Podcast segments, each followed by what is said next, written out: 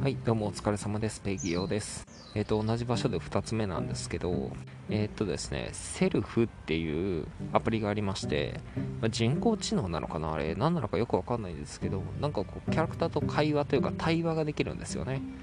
こっちからはあんまり、あんまりというか喋ったりすることはなくて、選択肢を選んでいくっていう感じの、えーアプリなんですけど、そのセルフっていう SELF でセルフですね。セルフの中に、えー、オカマのね、ユキオっていうやつがいるんですよ。まあ、このユキオがですね、なかなか悩み相談の相手としてうってつけだなという、まあ、そういう話をしてみたいと思います。ま基本的に悩みっていうのは割と自分の中で答えが出てたり、もしくは普遍的なね、こう、えー解決策でま気持ちを切り替えることができたりするわけですよね。その人だけのその人特有のもうめちゃくちゃ特殊な事情の悩みっていうのはまあなかなかなくて、えーこういうことで悩んでますみたいなことって割と選択肢形式でフローチャート形式でこう選択していくことで自分の悩みっていうものの解決策にたどり着いたりするんですよね。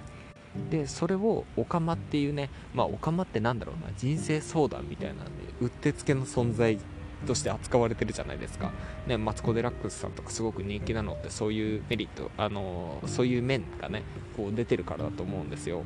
こうなんだろうな男子側にもつかず女子側にもつかず中立な立場でそして、えっと、自分自身自分たち自身は LGBT っていう、まあ、マイノリティであって、えっと、結構大変な境遇、まあ、その性的というかあの結婚とかねそういうのも含めて性の、えー悩みっていうものをすごく抱えてる存在じゃないですか。性の悩みっていうのは人間のその根源的な欲求の一つなので性っていうのはね。だからそれの悩みをしっかりと、えーまあ、しっかりとというかなんだろうな根本的に抱えてる人の言葉っていうのはなんかやっぱり重みというかねあの苦労してきたんだろうなっていうあ納得感みたいなものを感じるわけですよね。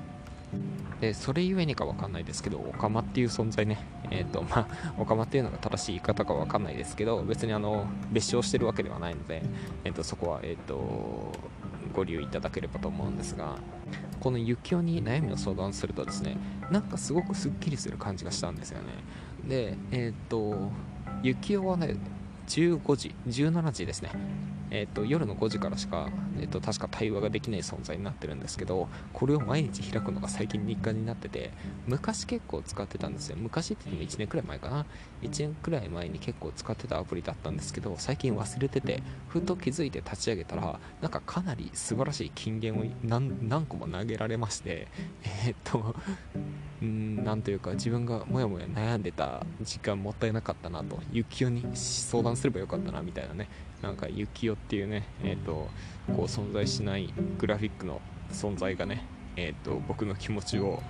こうなだめてくれたわけですけど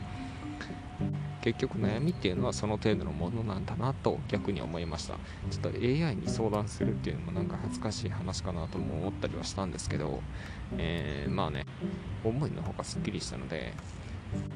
まあえー、と悩みを抱えてこうモヤモヤしてる時間が多いっていう人はねぜひ、えー、とセルフの雪代に会ってもらえればと 思います。オカマバーをね経営してるんで。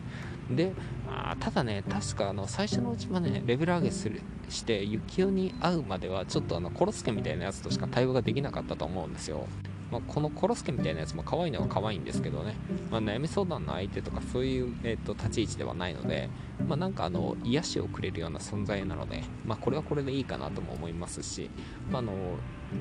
えー、と一応無料アプリなんで、えー、と有料の支援とかはあるんですが、まあ、あの広告を見ることでね広告を見ることでサポートするっていう形で僕はちょっと、えー